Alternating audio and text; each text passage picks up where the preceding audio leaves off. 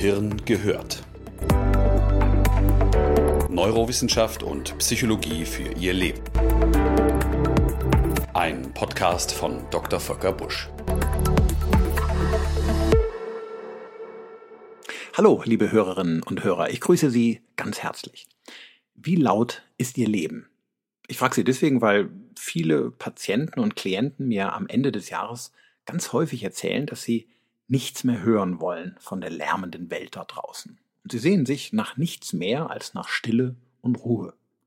Ob Sie es glauben oder nicht, mich persönlich hat die Stille immer schon fasziniert. Für mich gibt es beispielsweise kaum was Schöneres, als im Winter durch eine schneebedeckte Landschaft zu spazieren, in der man nichts hört und alles durch eine glitzernde Decke von Schnee zugedeckt ist. Und ich möchte Ihnen im Folgenden einmal erzählen, was da in unserem Kopf passiert. Und das ist mehr als spannend. Denn wenn es leise wird, passiert in unserem Gehirn ganz viel. Und ich verrate es Ihnen schon jetzt, Ihre Ohren werden Augen machen und Sie werden die Stille lieben lernen.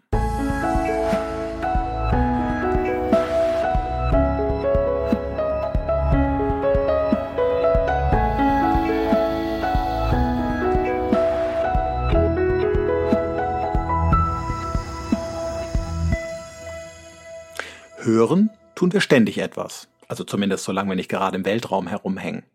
Unsere irdische Welt ist voller Geräusche. Während ich diesen Podcast reinspreche, surrt beispielsweise mein Rechner und es bläst der Lüfter, weil er anscheinend völlig überlastet ist mit der Aufnahme. Draußen fahren Autos über die Straße und der Wind klappert an den Jalousien meines Fensters.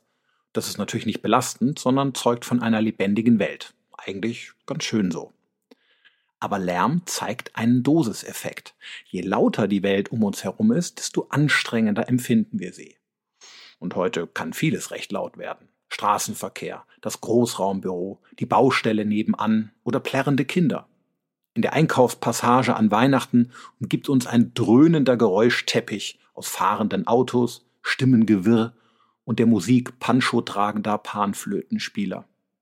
Obendrein bimmelt und rülpst und vibriert unser Smartphone und unterbricht die wenigen potenziell noch übrig bleibenden Momente der Ruhe. Aber was genau belastet uns da eigentlich so? Sind es wirklich die Geräuschpegel oder ist es vielleicht etwas ganz anderes? Zunächst einmal kann Lärm rein physikalisch durchaus belasten. Nehmen wir das leise, aber penetrante Schnarchen unseres Bettnachbarn. Physikalisch sprechen wir hier von harmlosen 30 bis 40 Dezibel, aber unter Umständen kann uns dieser uncharmante Klangteppich bereits zur Weißglut bringen. Mit zunehmender Lautstärke wächst die akustische Belastung. Stichwort Arbeitsalltag. Wer den ganzen lieben Tag von 60 Dezibel Schall und mehr umgeben ist, was in schlecht eingerichteten Großraumbüros durchaus schon mal der Fall sein kann, hat bereits ein 20 bis 30 prozentig höheres Risiko für einen Herzinfarkt. Insbesondere Männer sind hiervon betroffen. Auch ein heftiger Streit in der Küche kann die Lautstärke von 60 Dezibel annehmen. Falls Sie sich also einmal, lieber männlicher Hörer, mit Ihrer Partnerin in dieser Lautstärke streiten sollten, dann unterbrechen Sie am besten die Argumentationskette Ihrer Partnerin mit dem Hinweis, sie möge ihre Ansprache doch bitte etwas leiser vorbringen, um ihr Herz zu schützen. Ich muss Ihnen jedoch an dieser Stelle aus eigener Erfahrung gestehen, dass dieser liebgemeinte Ratschlag die Situation im Streit nur selten deeskalierte. Machen wir weiter. Ab etwa 80 Dezibel spricht man offiziell von Lärm. Das entspricht in etwa dem Rasenmäher des Nachbarn. Motorsäge und Autohupen kommen auf 110 Dezibel und Düsenjäger und Formel-1-Wagen erreichen sogar satte 130 Dezibel. Bluthochdruck, Arteriosklerose, Herzinfarkte und Magengeschwüre können die Folge einer solchen Lärmbelästigung sein, zumindest wenn sie wiederholt auftritt und anhaltend ist. Denn bei mehr als 90 Dezibel werden Stresszentren im Gehirn dauerhaft aktiviert. Der Körper schüttet vermehrt Adrenalin, Noradrenalin und irgendwann auch Cortisol aus, was verschiedene Herz-Kreislauf- und Stoffwechselstörungen in Gang setzt. Übrigens, wenn wir schlafen und dabei hohen Lautstärken ausgesetzt sind, fallen die Stressreaktionen noch stärker aus die vielbefahrene Straße in der Nacht ist also belastender als die am Tag. Aber mal Hand aufs Ohr. War das nicht immer schon so? Wir wollen einmal ein paar Jahrhunderte in der Geschichte zurückreisen und uns dort ein wenig umhören. Wie leise war es früher? Natürlich gab es im Mittelalter bzw. in der beginnenden Neuzeit noch keine Flughäfen, keine Autobahnabfahrten und auch keine Presslufthammer auf Baustellen. Aber angenehm ruhig war die Welt deswegen nicht. Ganz im Gegenteil. Nicht unweit von meinem Haus hier in Regensburg liegt das Handwerkerviertel im Westen der ehemaligen Altstadt. Bezeichnungen wie Lederergasse oder Wollwirkergasse zeugen bis heute noch von dem Treiben der Menschen in den damals übrigens sehr verruchten Stadtbezirk. Bis heute erzählen sich die Historiker der Stadt, dass es in dem Viertel nicht nur stark roch, sondern auch extrem laut war. Gestört hat sich niemand an dem Lärm, dem die Arbeiter täglich ausgesetzt waren. Der deutsche Philosoph Arthur Schopenhauer war sogar davon überzeugt, das gemeine Volk sei gegenüber hoher Lautstärke völlig unempfindlich. Er sagte, das läge an der zähen Beschaffenheit und der handfesten Textur ihrer Gehirnmasse. Eine etwas gewagte These, insbesondere weil er wohl kaum nachgesehen hat und auch ganz schön arrogant. Mit der Industrialisierung wurde es sogar noch lauter. Maschinen lärmten jetzt unentwegt und Menschen mussten ohne irgendeinen Lärmschutz Tag ein, Tag aus in dem ohrenbetäubenden Getöse der Fabrikhallen arbeiten. Und private Rückzugsräume gab es kaum, wenn man sich mal die konventionellen Wohnverhältnisse eines Menschen im 19. Jahrhundert anschaut. Viele Dichter und Denker der damaligen Zeit warnten bereits vor einer Zunahme der Lautstärke. Thomas Mann sprach sogar von einer allerorten kaum zu ertragenden Nervenanspannung. Das Resümee unserer kleinen Zeitreise lautet also, ja, die heutige Welt kann laut sein, aber insgesamt geht es uns besser zumindest was den akustischen Lärm angeht. Denn Häuser und Fabrikhallen sind viel besser gedämmt, als sie es früher waren. Und viele arbeitspsychologische Maßnahmen schützen Arbeitnehmer besser denn je. Auch die Maschinen selbst werden immer leiser. Von der schrecklichen Unsitte der städtischen Laubbläser einmal abgesehen, die am Samstagmorgen vor unserem Haus das Tor zur akustischen Hölle aufstoßen, indem sie die Blätter ganze eineinhalb Meter weit von links nach rechts blasen eine Beschäftigungsmaßnahme, die sich mir ehrlich gesagt bis heute nicht wirklich erschlossen hat. Aber warum leiden wir dann heute so stark unter einem subjektiv hohen Lärmpegel bei faktisch mittleren Dezibel? Die Antwort lautet, weil wir einen Teil der Lautstärke selbst produzieren. Und zwar in unserem Kopf. Das Problem unserer Welt ist nicht, dass sie reizphysikalisch zu laut ist, sondern viel zu voll.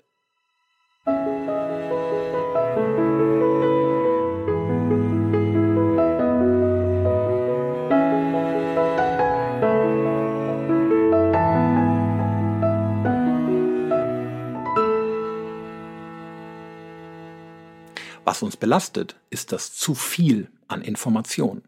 Informationen transportieren Botschaften und Nachrichten. Sie wecken Bedürfnisse und sie schaffen neue Aufgaben und Verpflichtungen. Informationen werden zur Grundlage von Wünschen und Hoffnungen, aber natürlich auch von Sorgen, Ängsten und klebrig haftenden Gedanken, die lautstark durch den Schädel kreisen. Wie viele Stimmen hören Sie gerade?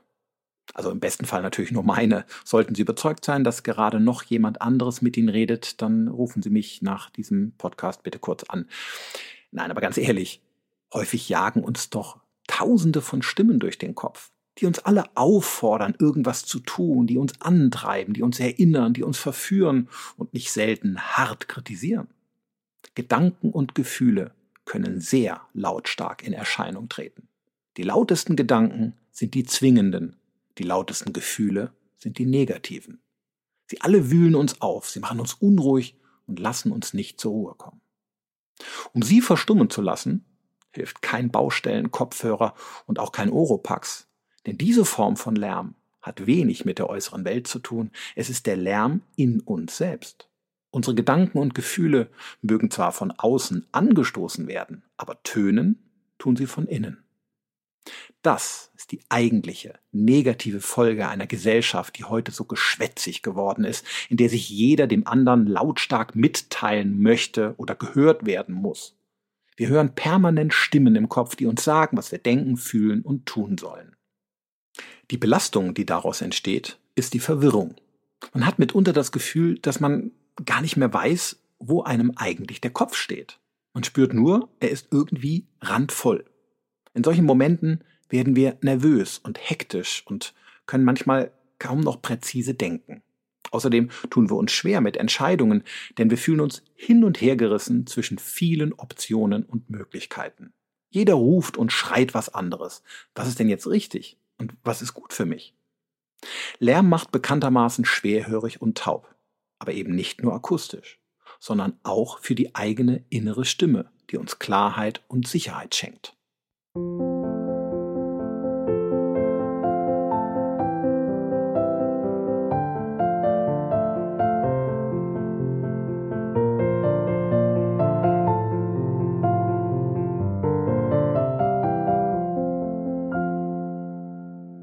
Stille kommt von dem Wort stellen.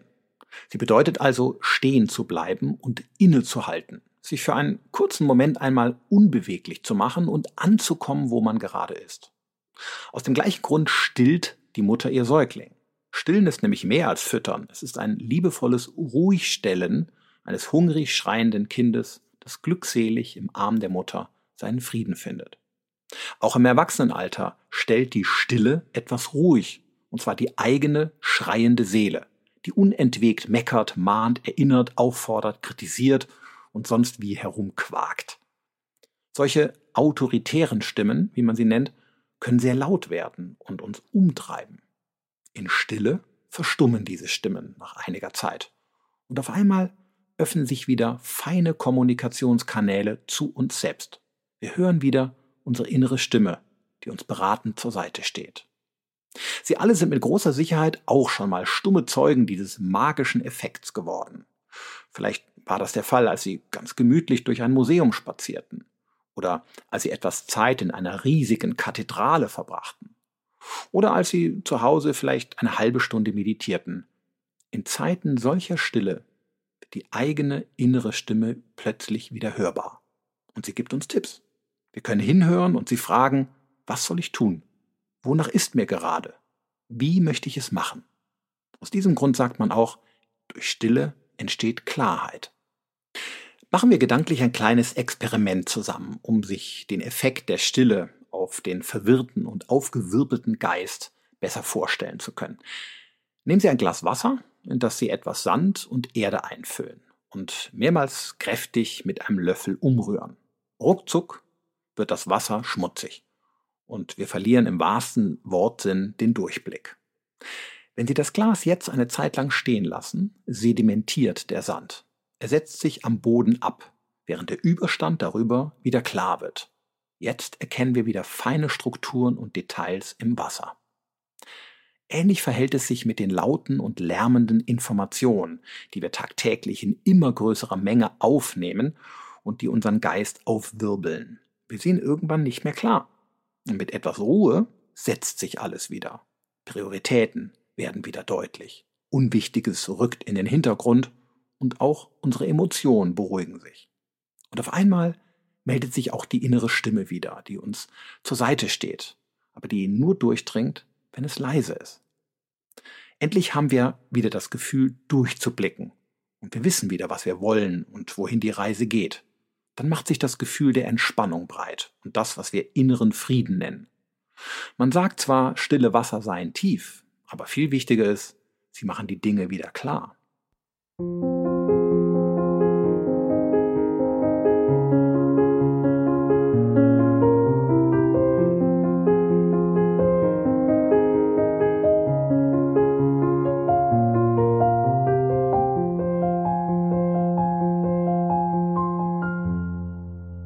Der vermeintliche Stillstand bedeutet also in Wirklichkeit Wachstum, weil wir zunächst einmal zur Ruhe kommen und nach ein paar Aufräumarbeiten im Kopf wieder zurück auf den Weg finden. In Stille finden wir notwendige Antworten auf wichtige Fragen. Klarheit bereitet uns vor für den nächsten Schritt. Vielleicht ist es daher kein Zufall, dass Momente der Stille auch tatsächlich ein Wachstum von Nervenzellen in Gang setzen. Ja, Sie haben richtig gehört. In Stille wächst unser Gehirn. Und zwar wortwörtlich. Denn in bestimmten Hirnregionen, beispielsweise dem sogenannten Hippocampus, entstehen neue Nervenzellen, wenn es leise ist. Die Zuwächse liegen zwar nur im mikroskopisch sichtbaren Bereich, aber sie sind nachweisbar. Mein ehemaliger Stationsoberarzt Gerd Kempermann liebe Grüße übrigens an dieser Stelle, falls du gerade zuhörst, lieber Gerd, mittlerweile Gruppenleiter und Sprecher des DZNE in Dresden, machte 2013 eine erstaunliche Entdeckung. Er setzte Mäuse unterschiedlichen akustischen Umgebungen aus, weil er wissen wollte, wie sich Musik und Geräusche auf das Hirnwachstum auswirken. Eine Mäusegruppe durfte Mozart-Musik genießen, eine andere Gruppe dagegen nur ein Rauschen. Eine dritte Gruppe lauschte den Geräuschen im Labor und die letzte Gruppe, die als Kontrolle diente, hörte für mindestens zwei Stunden am Tag nichts. Bei ihnen war es also, Achtung Wortwitz, mucksmäuschenstill. Die im Leben einer Maus eher ungewöhnliche klassische Musik förderte, wie erwartet, das Nervenwachstum der kleinen Nagergehirne. Überraschenderweise aber wiesen die Mäuse, die zwei Stunden am Tag gar nichts gehört hatten, unter dem Strich die höchste Rate neu gebildeter Nervenzellen auf. Und damit nicht genug. Bei Stille entwickelten sie sich zu funktionsfähigen, fertigen Nervenzellen. Das heißt, die frisch gebildeten Vorläuferzellen fanden besonders schnell Kontakt zu Zellen in anderen Bereichen des Gehirns und übernahmen eine bestimmte Aufgabe. In unserem Gehirn scheint also das Gleiche zu passieren, was wir auch sonst in der Natur sehen. Wachstum vollzieht sich dann, wenn die Welt vermeintlich stillsteht.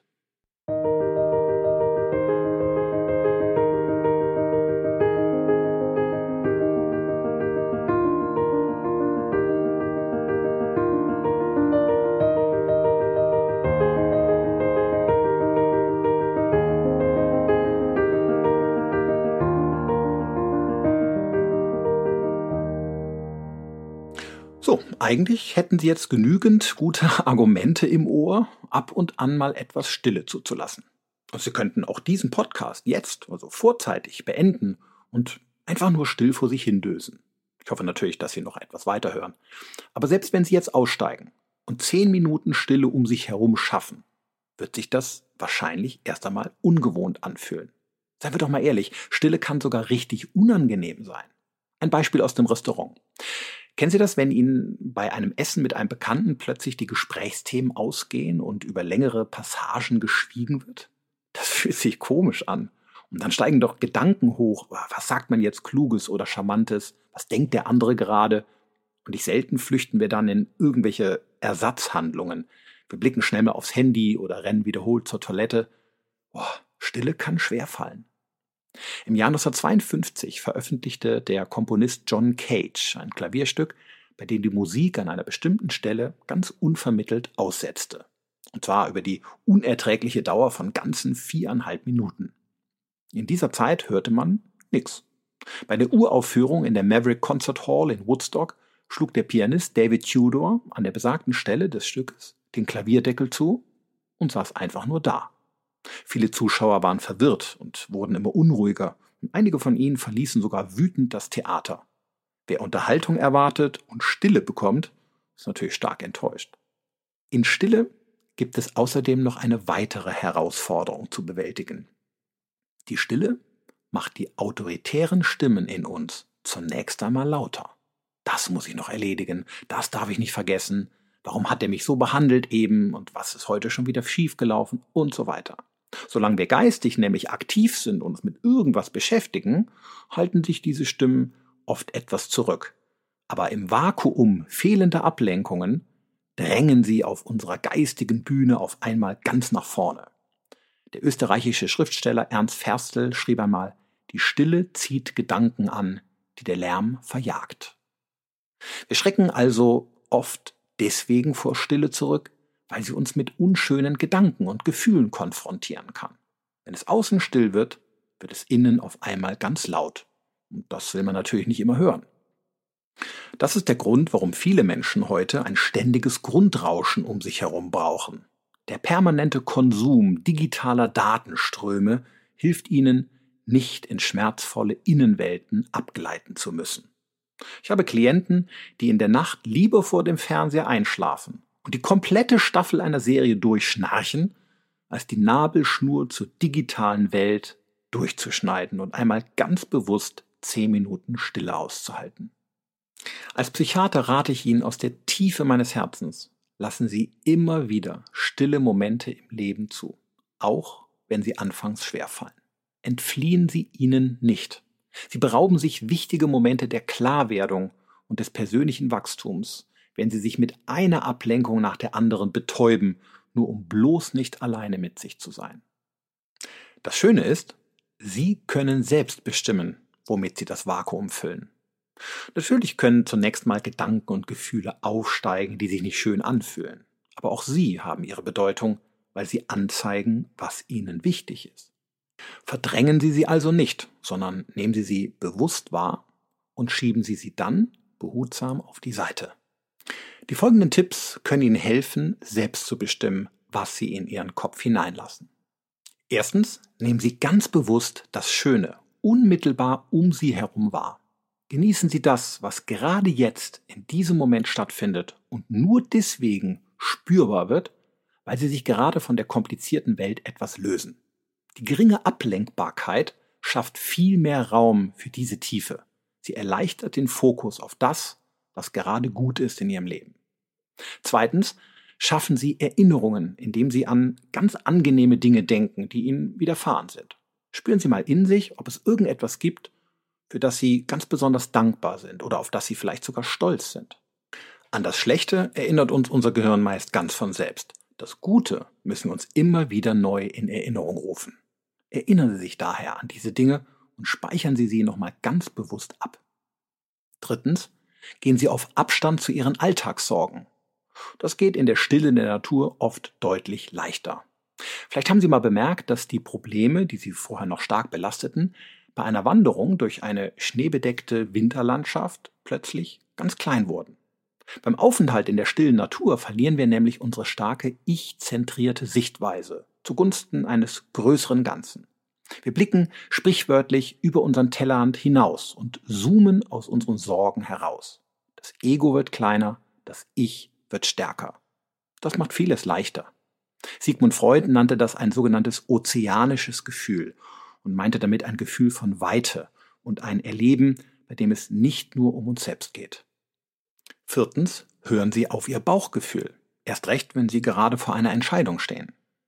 Auf diese Weise trennen Sie sich möglicherweise von Zielen, die Ihnen gar nicht gut tun, die Ihnen vielleicht nur jemand anderes eingeredet hat, ohne dass es Ihre eigenen waren. Wir haben heute keinen Mangel an Zielen, sondern eher zu viel davon.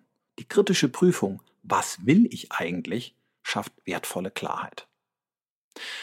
Still ist also zusammengefasst weitaus mehr als akustische Ruhe.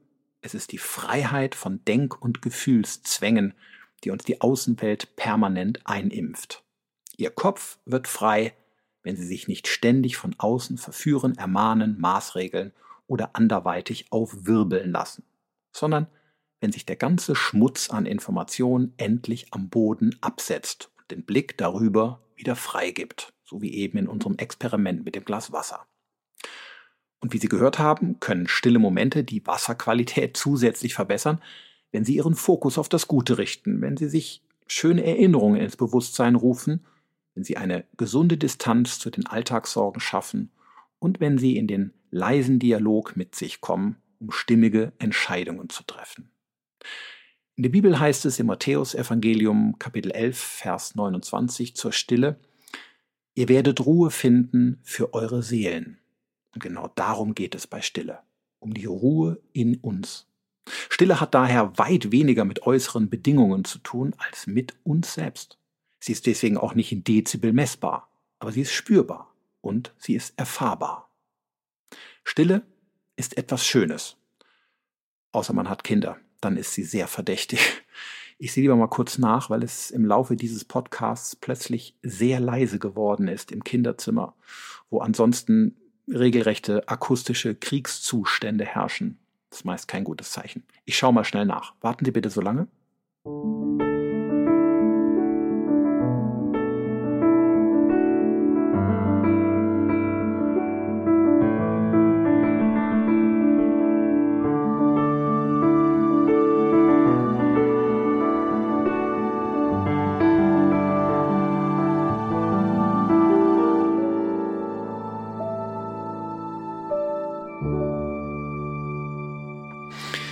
So, einen spannenden Befund aus der Wissenschaft wollte ich Ihnen noch berichten, den Sie auch als Tipp für Ihren Alltag sofort nutzen können. Heute wissen wir, dass es für die Wahrnehmung von Stille eigene Netzwerke im Gehirn gibt, die dann feuern, sobald es ruhig wird. Still ist also mehr als das Fehlen von Geräuschen. Der Effekt entsteht nicht einfach nur aus dem Minus eines fehlenden Lärmteppichs, sondern ist ein ganz spezifisches Signal von Netzwerken, die bei Stille aktiv werden. Und das werden sie besonders dann, wenn es vorher laut war. Eine Studie der Universität Pavia hat das ganz eindrucksvoll belegen können. Einer Gruppe von Probanden wurden sechs verschiedene Musikstücke vorgespielt. Einmal Klassik, einmal Techno bis hin zu den Red Hot Chili Peppers. Der Blutdruck, der Herzschlag und die Atemfrequenz der Probanden stiegen bei Beginn jeder Musik an. Beim Techno übrigens am stärksten. Nach ein paar Minuten Musik hören folgten jeweils zwei Minuten Pause, in denen es absolut still war. Jetzt sanken die Blutdruck- und Pulswerte wieder ab, aber Achtung, unter den normalen Ausgangszustand. Stille, die unmittelbar nach akustischer Lautstärke erfolgte, wirkte sich also besonders stark aus. Aber warum? Die Antwort lautet, Nervenzellen reagieren besonders sensibel auf den Wechsel von Zuständen. Das heißt, sie entladen sich elektrisch dann, wenn etwas Neues passiert. Daher empfinden wir Stille auch als so wohltuend, wenn sie unmittelbar nach einer Phase von Lärm folgte. Die Stille nach einem Kindergeburtstag um etwa 18 Uhr übt bekanntermaßen wahre Heilkräfte auf uns aus. Schon zwei Minuten Stille haben einen messbaren Effekt. Studien haben gezeigt, dass dann Blutdruck und Stresshormone signifikant zu sinken beginnen. Hält die Stille über eine längere Zeit an, dann schwächt sich ihr Effekt wieder ab.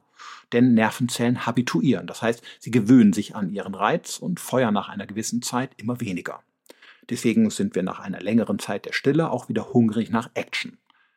Der Kindergeburtstag reicht jedoch bitte einmal im Jahr.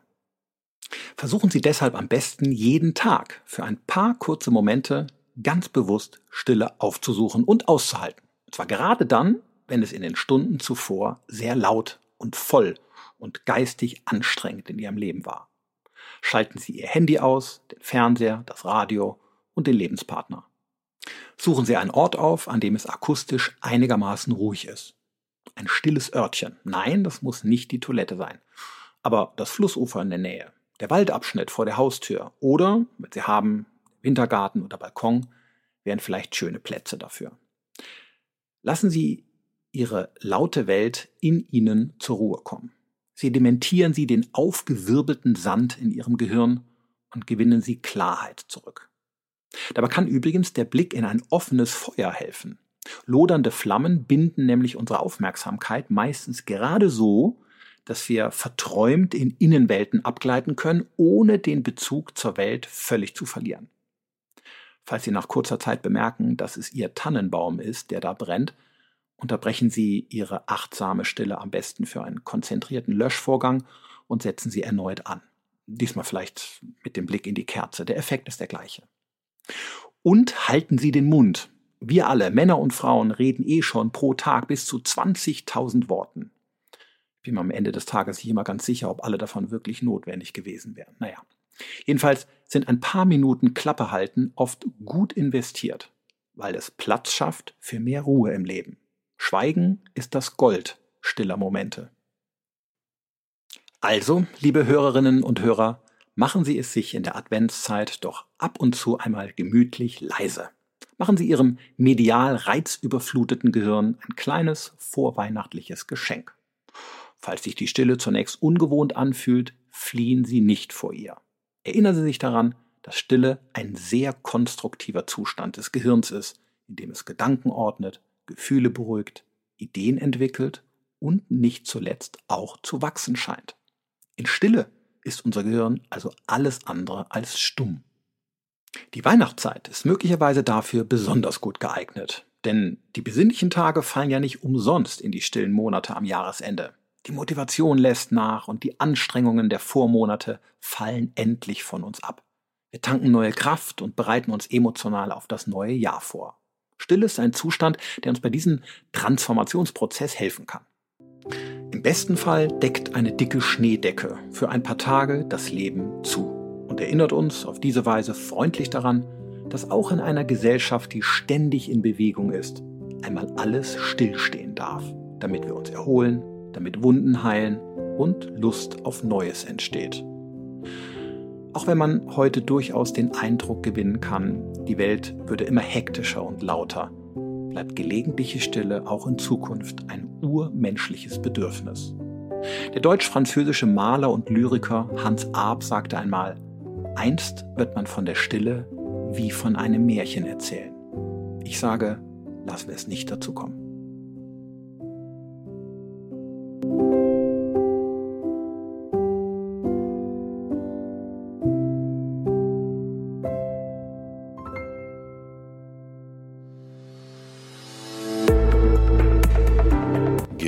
Gehört. Weitere Informationen auf www.drvolkerbusch.de